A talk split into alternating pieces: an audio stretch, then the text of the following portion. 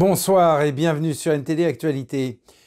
Alors que la réforme des retraites du président Emmanuel Macron est vivement combattue par un nombre retentissant de Français, selon Bruno Pallier, spécialiste en matière de retraite, la réforme aggraverait les inégalités professionnelles entre les hommes et les femmes. En effet, ces dernières partent généralement à la retraite plus tard que les hommes. Comme de nombreuses femmes, la carrière de Marise Lopez a été interrompue par un congé de maternité de 6 mois et quelques années de travail à temps partiel pour s'occuper des enfants. À 50 ans, elle travaille comme infirmière à l'hôpital Tenon à Paris. Bien qu'elle puisse prendre sa retraite à 57 ans en vertu des règles en vigueur en raison de la pénibilité de son travail, elle ne toucherait que 850 euros par mois si elle le faisait et devrait travailler jusqu'à 64 ans pour obtenir une pension qui lui permettrait de vivre décemment. Euh, dans les hôpitaux, c'est euh, quand on dit qu'il y a la pénibilité du travail à faire reconnaître, oui, et pour les femmes, c'est encore plus dur parce que certaines ont pris des temps partiels dans leur vie pour euh, s'occuper de leurs enfants ou, ou, autre chose, avec des carrières un peu hachées. Donc elles se retrouvent avec certaines avec des, des, retraites, des pensions qui vont être vraiment ridicules. Avec la réforme de Macron, elle craint de ne pouvoir prendre sa retraite que plus tard encore. Alors oui, euh, ça pénalise encore plus les femmes parce qu'un allongement de, cotisation de deux ans de plus, ça veut dire qu'on va partir avec des retraites qui vont être encore plus faibles. En fait, alors qu'il y en a plein parmi nous à l'hôpital euh, qui ont du mal à pouvoir continuer euh, leur métier pendant longtemps parce que trop cassé, que ce soit les aides-soignantes, les infirmières, mais même dans certains services administratifs où il y a une pression pas possible. Le chercheur Bruno Pallier de l'Université de Sciences Po a déclaré que les femmes partent à la retraite plus tard que les hommes, leur cotisation de retraite étant interrompue ou réduite en raison des congés de maternité et du passage à des emplois à temps partiel, et que les réformes proposées ne compenseront pas suffisamment la période de travail plus longue nécessaire pour qu'elles atteignent une pension complète. Nous pouvons déjà constater que dans les catégories de pension, les femmes reçoivent moitié moins que les hommes avant la compensation, et les femmes doivent attendre plus longtemps pour demander leur pension. Elles partent donc effectivement un an plus tard que les hommes en France. Les données gouvernementales montrent que les pensions des femmes françaises sont inférieures de 40% à celles des hommes. Rachel Silvera, économiste et maître de conférences à l'Université Paris-Nanterre, spécialisée dans les inégalités salariales, a déclaré que les emplois des femmes n'étaient pas suffisamment reconnus et valorisés. Dans le secteur des soins très féminins, les tensions émotionnelles, comme le fait d'être confronté à la mort ou à la souffrance des patients, ne sont pas prises en compte lors de l'évaluation des années de travail requises avant de percevoir une pension complète. Les responsables de la défense réunis sur une base aérienne américaine en Allemagne se sont efforcés d'aplanir les divergences sur la question de savoir qui fournira des chars de combat à l'Ukraine. L'Allemagne a jusqu'à présent résisté à la pression croissante, poussant à fournir rapidement des chars Léopard 2 à Kiev, ou du moins pour permettre à d'autres pays comme la Pologne de les livrer à partir de leur propre stock. Le Kremlin a pour sa part déclaré que fournir des chars à l'Ukraine ne servirait à rien car Kiev ne pourrait pas gagner sur le champ de bataille. Les ministres de la Défense de l'OTAN et d'autres pays se sont réunis vendredi en Allemagne, alors que l'on craint que la Russie ne tente à nouveau de s'emparer de certaines parties de l'Est et du Sud de l'Ukraine. Elle affirme avoir annexé ces zones, mais ne les contrôle pas totalement. Les États-Unis et la Finlande ont annoncé une nouvelle aide militaire avant le rassemblement à la base aérienne de Ramstein. Le secrétaire américain à la Défense, Lloyd Austin, a qualifié ce moment de décisif pour l'Ukraine. C'est le moment de creuser plus profondément. Le peuple ukrainien nous observe, le Kremlin nous observe, et l'histoire nous regarde. Nous ne lâcherons donc pas prise. Et nous ne faiblirons pas dans notre détermination à aider l'Ukraine à se défendre contre l'agression impérialiste de la Russie. L'objectif principal de cette réunion était de savoir si l'Allemagne allait autoriser la réexportation vers l'Ukraine de ces chars Léopard 2 utilisés par les armées européennes. Le président ukrainien Volodymyr Zelensky a demandé une aide militaire supplémentaire. Nous devons accélérer. Le temps doit devenir notre arme commune, tout comme la défense aérienne et l'artillerie, les véhicules blindés et les chars sur lesquels nous négocions avec vous et qui feront réellement la victoire. L'Allemagne a ensuite anéanti les espoirs de Kiev d'une décision rapide concernant les léopards. Son nouveau ministre de la Défense a déclaré que cette initiative nécessitait le feu vert de tous ses alliés. Nous n'hésitons pas vraiment, nous ne faisons que peser très soigneusement le pour et le contre. Il ne s'agit pas de livrer n'importe quoi à n'importe qui. Il s'agit d'un nouveau type de mesure que nous avons choisi et nous devons donc être prudents, car nous avons le devoir d'examiner attentivement et intensivement quelles pourraient être les conséquences pour quiconque dans ce conflit. Pistorius a déclaré qu'il ne pouvait pas dire quand la décision serait prise, mais que Berlin était prêt à agir rapidement. Le chancelier allemand Olaf Scholz s'est montré réticent à envoyer des armes qui pourraient être considérées comme une provocation pour Moscou. L'analyste militaire Gustav Gressel affirme que la principale crainte de l'Allemagne est une attaque militaire. La chancellerie a énormément peur de la guerre nucléaire et ils sont perçus là-bas comme la cible privilégiée pour cela. Je ne sais pas comment cette étrange perception est apparue. C'est parfois... J'ai un peu l'impression que Scholz a perdu de vue le fait que l'Allemagne fait en réalité partie de l'alliance de l'OTAN. Il n'est pas mentalement tourné vers l'Ouest. L'ancien président russe et vice-président du Conseil de sécurité du président Vladimir Poutine, Dimitri Medvedev, a averti l'OTAN jeudi qu'une défaite de la Russie pourrait déclencher un tel événement. Mais la reconnaissance explicite que la Russie pourrait perdre sur le champ de bataille a marqué un rare moment de doute public de la part d'un membre éminent du cercle intime de Poutine. Et la population de l'Allemagne a atteint un niveau record en 2022. Elle était en baisse depuis trois ans. Mais avec l'arrivée de réfugiés ukrainiens fuyant la guerre, la population a dépassé les 84 millions d'habitants. Les Ukrainiens arrivés en Allemagne au cours du premier semestre de l'année 2022 ont contribué à une augmentation de 740 000 personnes. En comparaison, les précédentes crises de réfugiés provoquées par la violence en Syrie, en Afghanistan et en Irak en 2015 avaient ajouté un peu plus de 750 000 nouveaux résidents.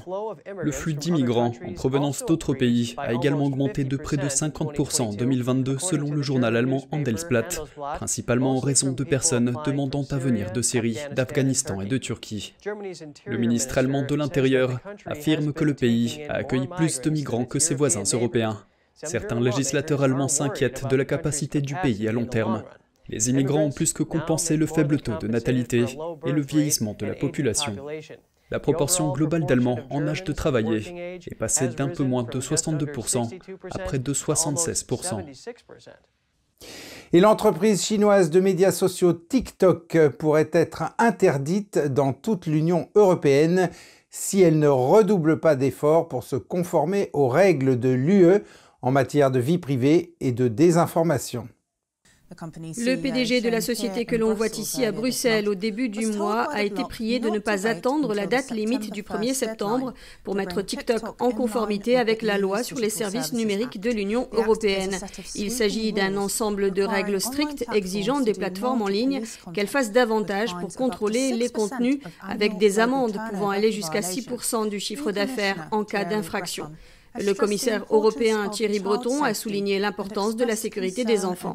L'application de vidéos courtes, qui appartient au conglomérat technologique chinois ByteDance, fait l'objet d'une attention croissante de la part des autorités occidentales qui craignent que Pékin ne l'utilise pour recueillir des données sur les utilisateurs ou pour diffuser des récits pro-chinois ou de la désinformation. Et des centaines de millions de Chinois retournent dans leur ville natale pour le Nouvel An. Pour beaucoup d'entre eux, c'est la première fois qu'ils peuvent le faire depuis trois ans. Mais cette explosion des voyages fait craindre une nouvelle recrudescence des infections par le Covid. En Chine, les voyageurs se sont pressés à la gare de Pékin-Ouest vendredi, beaucoup retournant dans leur ville natale pour le nouvel an lunaire. L'assouplissement des restrictions Covid a déclenché une explosion des voyages, notamment à l'occasion de la période la plus importante pour les réunions de famille en Chine. Cela fait trois ans que je ne suis pas rentré chez moi. Cette année, après la réouverture, c'est la première fois en trois ans que je retourne chez moi. Vendredi a été la journée la plus chargée en déplacement depuis des années. Après la réouverture de cette année, tout le monde est impatient de rentrer chez lui. Après tout, nous n'avons pas vu nos familles depuis si longtemps. Alors, nous nous sommes dit que nous allons nous dépêcher de rentrer chez nous.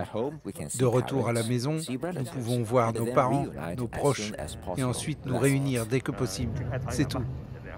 Le régime a déclaré que le pire était passé dans sa lutte contre le Covid-19, mais les déplacements en masse de la population font craindre une nouvelle flambée des infections. Nous allons passer le nouvel an chez nos parents car cela fait deux ans que nous ne sommes pas rentrés chez nous. Mes parents sont plus âgés. Ils ont aussi eu le virus, mais maintenant ils vont bien. Donc nous devons rentrer. Selon l'OMS, la Chine a enregistré une forte hausse des hospitalisations liées au Covid au cours de la deuxième semaine de janvier, la plus forte depuis le début de la pandémie. Les hospitalisations ont augmenté de 70% par rapport à la semaine précédente pour atteindre plus de 60 000. Le directeur du service des urgences d'un hôpital de Pékin a déclaré que son service avait reçu plus de 70 patients du Covid en une seule journée au début du mois. Depuis la mi-décembre, le nombre de patients que nous avons reçus en service des urgences a été multiplié par deux ou trois. Toutefois, les chiffres de Pékin excluent les personnes décédées à domicile et certains médecins ont déclaré qu'ils étaient dissuadés d'inscrire le Covid sur les certificats de décès. Selon les experts de la santé, les chiffres officiels de la Chine ne reflètent probablement pas le véritable bilan. Les dépenses des pompes funèbres pourraient fournir des indications sur le véritable bilan des morts du Covid. Un salon funéraire de la ville de Shantou, dans le sud-est du pays, a récemment publié un appel d'offres pour l'achat d'urgence de deux fours de crémation. Et un centre de services funéraires de la province du Sichuan, dans le sud-ouest, a acheté 40% de diesel de plus que sa moyenne annuelle, constatant que ses réserves étaient presque épuisées. Aucun des deux établissements n'a cité une augmentation des décès dus au Covid comme raison de ces achats. Des documents montrent que les dépenses des entreprises de pompes funèbres pour l'achat d'articles allant des housses mortuaires aux conteneurs frigorifiques ont augmenté par rapport à l'année précédente dans de nombreuses provinces depuis que la Chine a brusquement mis fin à sa politique de zéro Covid début décembre. La première ministre néo-zélandaise Jacinda Ardern a déclaré avoir bien dormi pour la première fois depuis longtemps. Le 20 janvier, un jour après avoir annoncé sa démission. S'adressant aux médias pour la première fois depuis son annonce, elle a déclaré avoir été touchée par le soutien de la communauté internationale. Il y a toujours une flopée d'émotions, mais vous savez, je me sens triste. Mais aussi, j'ai un sentiment de soulagement. Je me sens aussi profondément humble par les réactions que j'ai reçues. Avoir ces messages de gratitude a vraiment été émouvant pour moi et pour ma famille. Je sais ce que ce travail exige et je sais que je n'ai plus assez dans le réservoir pour satisfaire à cette exigence. C'est aussi simple que ça. Cela a créé la surprise lorsque Jacinda Ardern, visiblement émue, est montée sur scène jeudi pour annoncer son intention de quitter le poste de première ministre de Nouvelle-Zélande. Elle a déclaré qu'elle ne se retirait pas parce que le travail était difficile, mais parce qu'elle estime que d'autres peuvent faire un meilleur travail. Chris Hipkins a été confirmé dimanche à la tête du Parti travailliste au pouvoir, avant son intronisation comme nouveau Premier ministre mercredi par la gouverneure générale du pays. Et donc aujourd'hui, j'annonce que je ne me représenterai pas aux élections et que mon mandat de Premier ministre prendra fin au plus tard le 7 février. Lors de sa première élection, Ardern avait fait grand bruit sur la scène mondiale en raison de son jeune âge et de son sexe, ce qui a donné lieu à l'expression la Jacinda Mania. Cela nous aidera à construire un avenir dont la Nouvelle-Zélande pourra être fière. Cette femme charismatique de 42 ans s'est attirée les louanges et l'admiration du monde entier pour ses réponses à la fusillade perpétrée par un suprémaciste blanc à Christchurch, à une éruption volcanique meurtrière et à sa gestion de la pandémie Covid-19.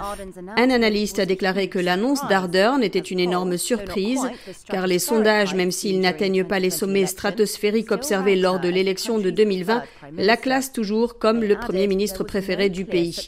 Le vice-premier ministre Grant Robertson, qui est également ministre des Finances, avait déclaré dans un communiqué qu'il ne chercherait pas à se présenter comme prochain leader du Parti des travaillistes. Ardern a également déclaré qu'elle avait promis à sa fille Neve à laquelle elle a donné naissance pendant son mandat, qu'elle était impatiente d'être là lorsqu'elle commencerait à aller à l'école cette année. Et elle a annoncé à son partenaire de longue date, Clark Gayford, qu'il était temps qu'il se marie. J'ai eu le soutien de ma famille pour continuer. Ces cinq années et demie ont été les plus épanouissantes de ma vie, mais elles ont aussi comporté des défis. Je suis humaine, les politiciens sont humains. Nous donnons tout ce que nous pouvons pendant aussi longtemps que nous le pouvons, et puis c'est le moment. Et pour moi, c'est le moment.